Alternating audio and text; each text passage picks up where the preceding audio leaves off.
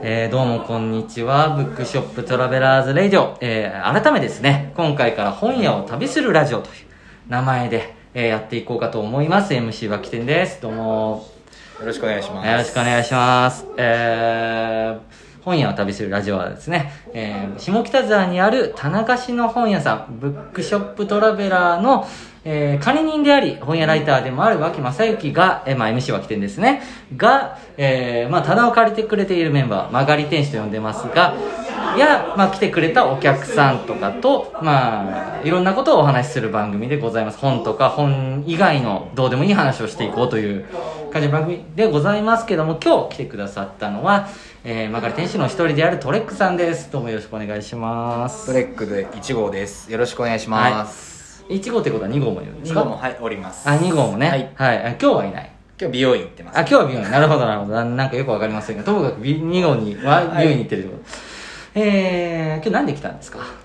今日はあの、ブックショップトラベラーで、今日から始まる曲がり店主が厳選したはい漫画の一貫フェアっていうのを設営に来ております。漫画の一巻フェアですね。そうですね、一貫フェアです。ああ、一巻だけなんですね。そうですねは、一巻だけを、まあ、もしくは短編集みたいな。あはい、一巻だけで終わりですね。はい、はい、なんで一巻だけなの？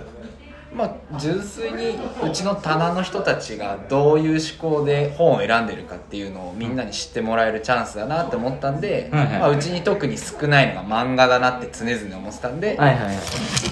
まあ、それでそれぞれお気に入りの1巻目を持ってきてもらってここで気にしてもらって2巻以降買うもよし棚を見てもらうもよしっていうような形で、ああ、なるほどなるほど。はいそうなんですよね。あの、こういう小さい本屋さんね、あの、漫画が結構、まあ今話題のあの、鬼滅の最終巻とか、ええ。そういうのって結構ね、手に入れにくいんですよね。うん。どうしても流通の都合上難しいというところ、もちろんあの、そういうの仕入れているすごい敏腕のね、うん。本屋さんもあるんですけども、まあちょっとなかなか、あの、空き店やっぱりね、なかなかそこまではまだできてないというところでね、あの、まあそういうところを、組んでくださったんですかね、漫画をっていうのは。いや僕が そういうそうですね。そそうういうことですね。そういうことにしときますか。しときますか。しときましょう、はい。ちなみにトレックさんは何にしたんですかね一巻は。僕は球場桟敷っていう実在する野球場を旅して野球場で朝昼晩の飯を食べるっていうグルメレポートの漫画を持ってきてます。球場桟敷ってあの天井桟敷の桟敷。3 3つ食べるで桟敷。ああれで桟敷って桟敷って球場読むらしい。3色でで桟敷。と読むらしいであすそうなんですね、あの僕もさっきちょっと見ましたけどもだいぶ劇画調の そうですね。あの食レポとは思えない系ね食漫画とは思えないだいぶ劇画調の、そうですね、はい。今日どうどういうとこが良かったんですか？僕やっぱりドキュメンタリーが好きなんで、はい漫画もまあ事実に基づいたやつっていうのが結構好きで、うんうんで球場桟敷は実際の球場の実際の名物とかをうん。入念に取材してて、それを、まあ、孤独のグルメじゃないんですけど主人公が一人で野球を見ながらこわもて風の主人公がね。そうですコアモチ風のがまあその例えば神宮だったら、はいここでまずビールを買うとか。ああなるほどね。外野席でも、西と東で扱ってるのが札幌とはい。朝日で違ったりとか、そうなんだ。そうなんだ。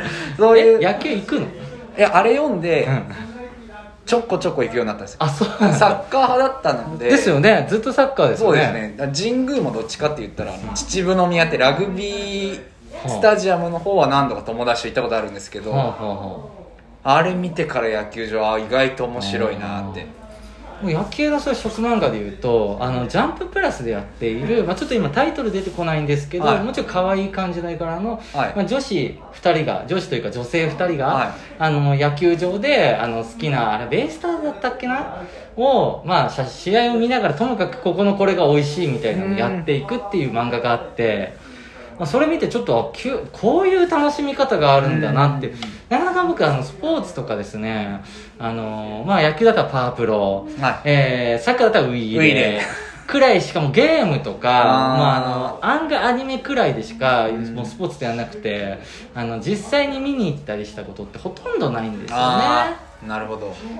漫画その球場桟敷にもうん。書いてあるんですけど、一番いいのって、うん。こうスタジアムに入って野球でもサッカーでも、ピッチを見渡す時ってすっごい綺麗でいいんですよ。あああのー、ちょっと暗いですよね。暗いはいそうはい。でで階段上がって上がってでこう客席にがもう見える入り口のところにパッと立つと野球場だったらダイヤモンドが見えたり、サッカーだったらその芝生が見えたりっていうところがバッて広がる感じがねああなるほど。あれは一回経験すると天気が良かったりするとあそうですか。これはいいっていうのは多分。ああ僕ねあの学生時代あの、はい。早稲田の方なんですね。実早稲田実業とかの出身なんですけど、はい。早慶戦に駆り出されるんですよ。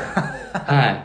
あのねやっぱ自分が好きで見に行くあれとあの学校の行事として付き合わされるこのなんていうの？ロロークと言えばいいなあれもうなんていうかさなんだろうあれは。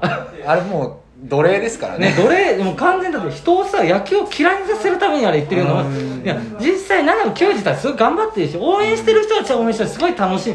めちゃくちゃいいところなのになんでこう強制的に連れてかれることによりなんかもう絶対来ねえなっていう感じになっちゃっていやまあ気持ちは分かりますね。好きだから行って楽しいんであって。そうそう生かされるもんじゃないでしょ。義務ではないんで。そう。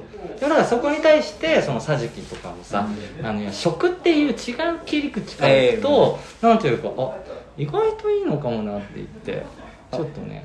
お弁当とかも、うんもうすごいスタジアムごとで違ってたり、はい。まあ値段も当時と違ってるでしょうけどそういう細かいデータまでうん。書いてあるんで、まあなんかそのアドベンチャーの一つとして行くんだったら面白いかもしれないです。あと安いんですよ。アドベンチャー？アドベンチャーですね。ちっちゃい旅みたいなもんなんで。やっぱあれ酒飲むと面白いんですか？そして。野球は特に。野球は酒ですか？野球は酒との相性半端ないですね。そうなんですか。サッカーより野球ですか？